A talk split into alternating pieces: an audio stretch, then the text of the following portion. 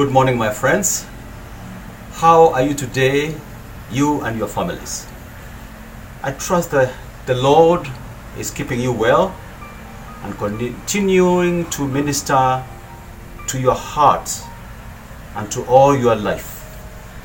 We look forward, my friends, to when things can come back to normal, when we can gather in worship and uh, praise the Lord together and also minister to others in the way that we are commanded in, the Bible.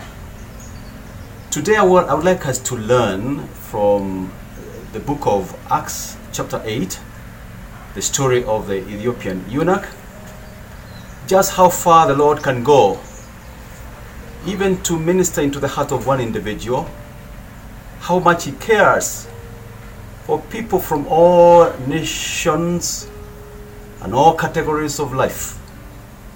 I would like us to see from that story what we can learn and what we can apply in our lives. My name is Nimrod Bai from Koinonia Ministries in Nairobi. Uh, I would like us to pray before we read the Word of God. Father, we thank you for being there with us and standing with us in the struggles or that we are all going through at this time. We thank you for giving us hope that things will improve and get better. Because, Lord, you are our God and our shepherd, and you have promised that you will never leave us nor forsake us.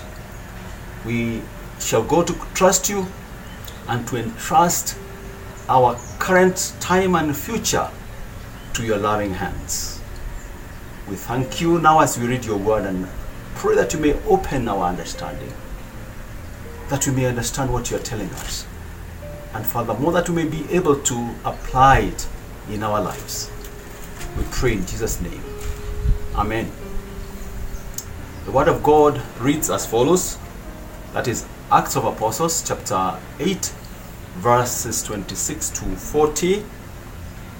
Now, an angel of the Lord said to Philip, Go south to the road, the desert road that goes down from Jerusalem to Gaza. So he started out, and on his way, he met an Ethiopian eunuch, an important official in charge of all the treasury of Candace, queen of the Ethiopians. This man had gone to Jerusalem to worship, and on his way home was sitting in his chariot reading the book of Isaiah the prophet. The Spirit told Philip, Go to the chariot and stay with it. Then Philip ran up to the chariot and heard the man reading Isaiah the prophet. Do you understand what you are reading? Philip asked. How can I, he said, unless someone explains it to me? So he invited Philip to come up and sit with him. The eunuch was reading this passage of scripture. He was led like a sheep to the slaughter, and as a lamb before shearers is silent, so he did not open his mouth. In his humiliation, he was deprived of justice.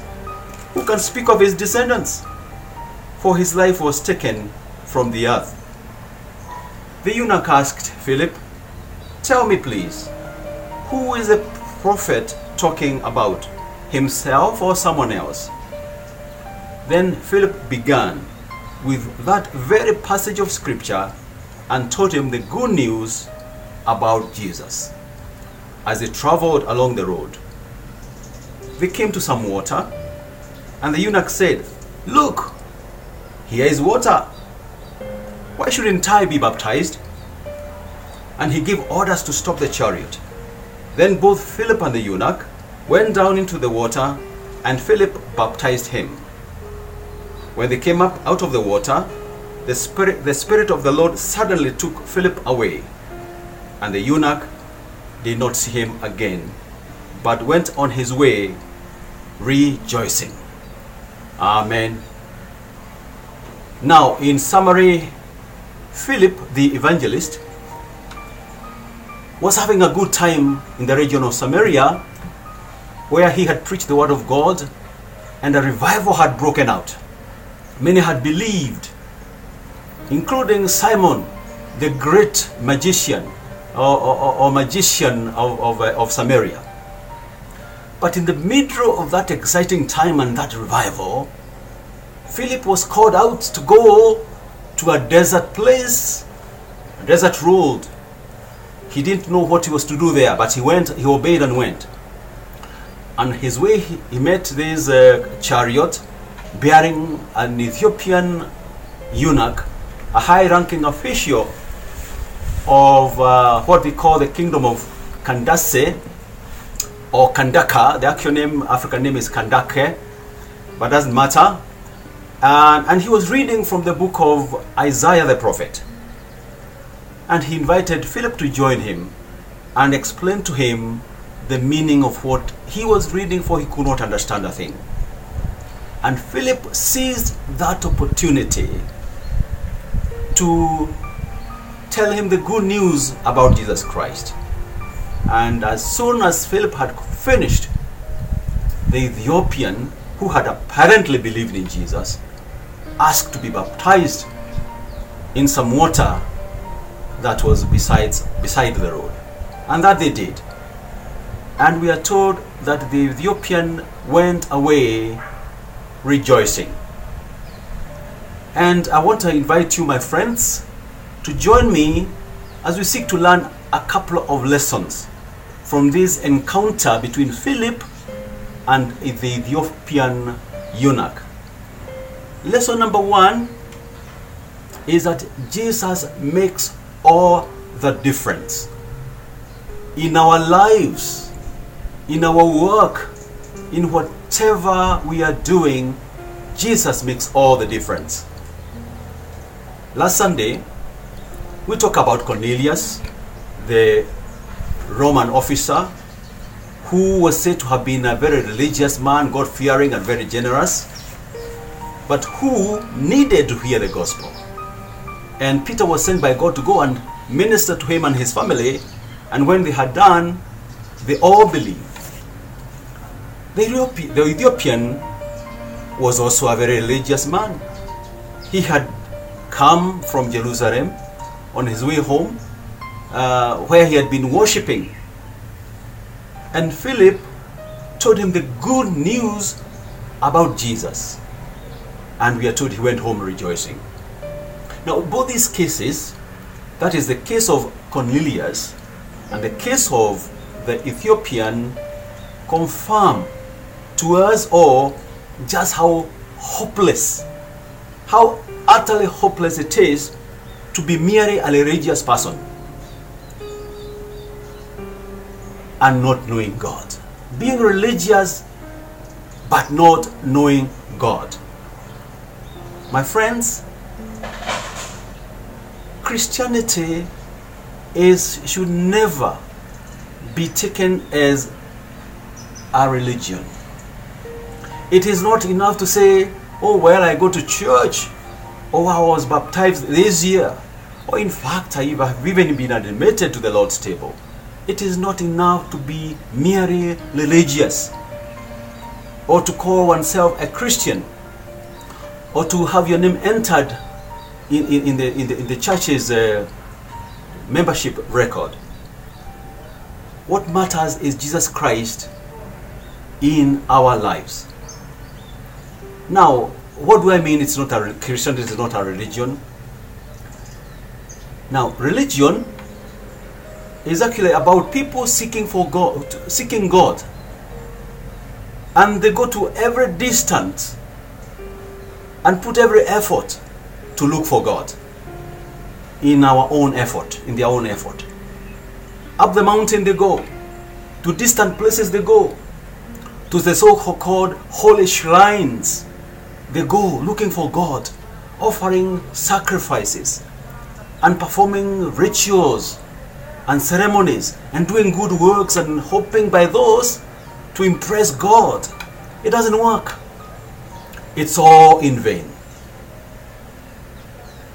Christianity, on the other hand, is God actually coming down from heaven, coming to our level, and explaining himself, revealing himself to us from the highest ranking man in society to the lowest to the youngest child. And as many as receive the good news that he has brought from heaven to earth through his son Jesus Christ, these are the ones who are true believers, the true followers of our Heavenly Father in heaven. That is the difference. The Ethiopian had been going I mean, I, I, I suppose he had been going to Jerusalem repeatedly and worshipping, but coming down the Gaza Road back home in Africa the same way he had come. Nothing of value was gained by his religious trips to Jerusalem. And my friends, this is the very sad situation of many in the church today. People, men and women, who are very faithful in coming to church in good time and in doing all the right things that they are requested to do, but never coming into a personal relationship with Jesus Christ, the Son of God. My friends, God does not live in any particular house. He doesn't live in any particular city on earth, not even Jerusalem. God lives everywhere. And anybody at any corner of the world can get to know God, providing they come through His Son and in the name of Jesus Christ, the Son of God. God dwells not in temples, but in the hearts of those who believe in Jesus Christ. For the scripture says, Our body is the temple of the Holy Spirit. That's how it is. It is in vain, therefore, that the Ethiopian had traveled all this way searching for God. Jesus had told the Samaritan woman at the well that a time would come when even the people of Israel, the Samaritans and the Jews, would not need to go to Jerusalem to worship. That time had come. That time has come now. But God, uh, Christ said furthermore that true worshippers of God would be those who would worship God in spirit and in truth. For God is spirit. Unless we have the spirit of God in us, we are not able to know God or to worship Him. Now, that time that Jesus talked about had come, and the Ethiopian did not need to come away from his home to look for God in Jerusalem. That time is here with us. You can call on God through Christ anytime, wherever you are right now, and He will hear you. Jesus Christ is the only way any man can reach God. Why don't we take time, even right here and now? Why don't we call on the name of Jesus and invite Him into our hearts and see the difference He makes? Have you, my friends, been looking for God in holy places? Have you been observing religious rituals and ceremonies in vain without finding God? Here is the good news. Stay where you are. Call on God in the name of Christ. Tell Him, Jesus, I need you in my life. I open the door of my heart right now and invite you to come in. I need you to save me and to be my Savior and my Lord. That is all it takes, so long as you are asking sincerely from your heart. Second lesson is that this Ethiopian man is called a eunuch. We don't know his name. At least we know that Simon the leper had a name, Simon. And we know that Bartimaeus the beggar had a name. He was Bartimaeus, son of somebody. But the Ethiopian is simply the Ethiopian eunuch. My friends, I cannot think of anything that can be worse. Anything that anything worse that can ever happen to an individual than what had been done to this Ethiopian man. It is not only an act of humiliation, but it is cruel in the extreme and an act of gross mutilation of the body and destruction of his very personhood, leave alone his manhood. It takes away his identity. The Ethiopian eunuch. As far as I know, and I have to admit my knowledge is limited, but as far as I know, this condition is final, it is irreversible. Yet with God, all things are possible. Philip did not promise this man that things would change for him physically, in the physical sense, but that things would change for him in a spiritual sense. But the book of Isaiah, the very book this eunuch was reading without understanding, holds the promise that even his physical condition will be changed in due time. At the coming of Christ, all things that are wrong in our bodies, in, in life generally, will be made right. There's a time, Isaiah says in another chapter, where he says the eyes of the blind will be opened and the, and, and, and the lepers will be cleansed and the crippled man will jump for joy and the deaf will hear. This is the time, the messianic rule, when Christ is the Lord and King of all the earth. And the time is coming. Let us all believe in the gospel of Jesus Christ and wait for this to happen and we shall see it. But uh,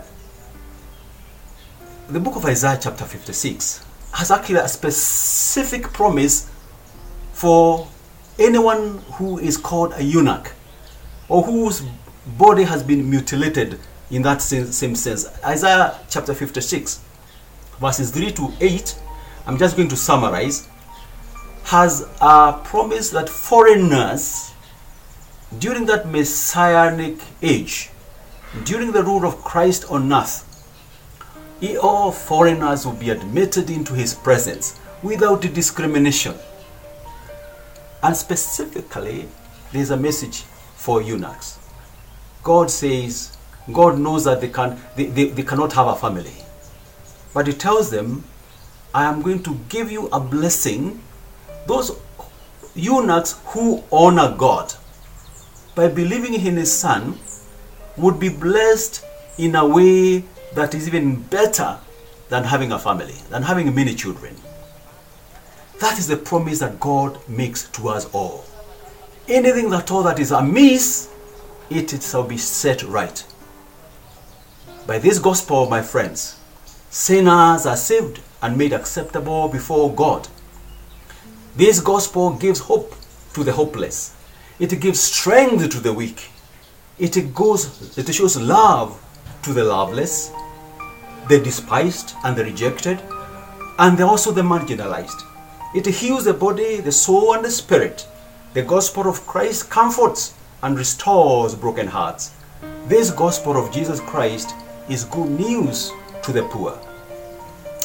Our point and lesson number three is the fact that this man is said to have been a high ranking official, the treasurer of the kingdom, or the minister for finance. Finance. It is not for nothing, my friends. It is not by pure chance that God sent Philip to go and intercept this man. He was a man of influence in his kingdom. And when we look at history, we, we, we can see that this God had used influence of that kind transform nations and to transform society and individuals as well. When we have men and women of influence who have values, moral values, people of integrity in high places, that nation can only be blessed by God and be transformed for good of all the people. I mean, history shows what happened when nations of Europe, for instance, believed in the Word of God as a source of all knowledge. One can see what is happening now when they rejected the Bible. Father, Prince, my friends, we have the opportunity to make a difference in our continent and in our nations, in our societies and families by applying the principles that are in the Bible and the values thereof in all business of our lives. From our politics, our governance, our family, our children, our, you know, our children raising them up, our schools, and all that and all that. We have people in, in, in senior positions who are Christians. How I wish they had they exerted their positive influence on this nation and the many nations of Africa.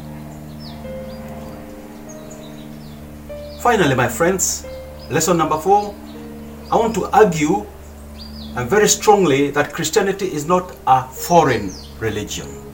I have already, I've already said it is not a religion, but since there's no other English word I can use for it, let me use it for now. But Christianity is not foreign, you know, is not a foreign religion. Neither is it a Western religion. Neither is to be associated with colonialism. Christianity is us, is, is ours by right.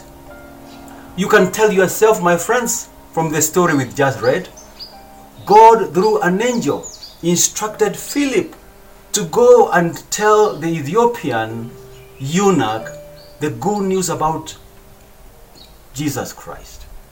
It is God's messenger. Philip was acting as God's messenger, not as a messenger of any country or nationality.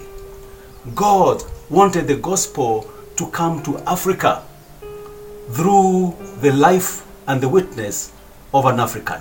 And it happened, my friends. And, uh, and, and wherever the gospel has been preached, even in the continent of Africa, we have seen change and transformation. But we need to apply it practically also to our own individual lives and to all sectors of our lives, including governance. But my argument is Christianity is not a European religion. History will tell, uh, tells us actually Christianity traveled from the Middle East, in Palestine, crossed over to North Africa, uh, settled a bit there, and in fact that the, some of the most important doctrines of Christianity were formulated on the African soil. Then it went to Europe. And the European missionaries were coming very late in the day, in the 17th and 18th, 19th centuries and that 20th century. But Christianity had been present in, on the African continent for the last 20, 2,000 years. From the last 2,000 years. Uh, apart from Ethiopia and Sudan, there was a thriving church in, in Alexandria, which is said to have been planted by Saint Mark during the lifetime of the apostles. There was a thriving church in North Africa, Northern Africa, uh, the present day Libya, the home of the famous uh, uh, church father, Saint Augustine. My friends, Christianity is more indigenous to Africa. I will say it again and again, than even our traditional African religions. I know no, none of our uh, traditional religions that were alive 2,000 years ago. But Christianity was present in Africa 2,000 years ago. It is our gift from God. Let us hold on to it. Let us, friends, embrace Jesus and let us reject this current spirit or attitude or misinformation of rejecting Christ and going back to our so called roots or mixing or blending Christianity with the traditional values and practices. They will destroy you, my friends. It will, it will open you up for Satan to enter and rule in your life. Let us believe in the saving power, the redeeming grace of our Lord Jesus Christ, and remain steadfast until he comes. My friends, that is what I had to say today. And I thank you for being with me. I pray that what we have learned, we shall meditate on it and apply it on our lives. There's a number there. Do call and let us talk. There's an email number as well. You can write and um, let us uh, interact and possibly even uh, answer any questions. May God bless you. Amen.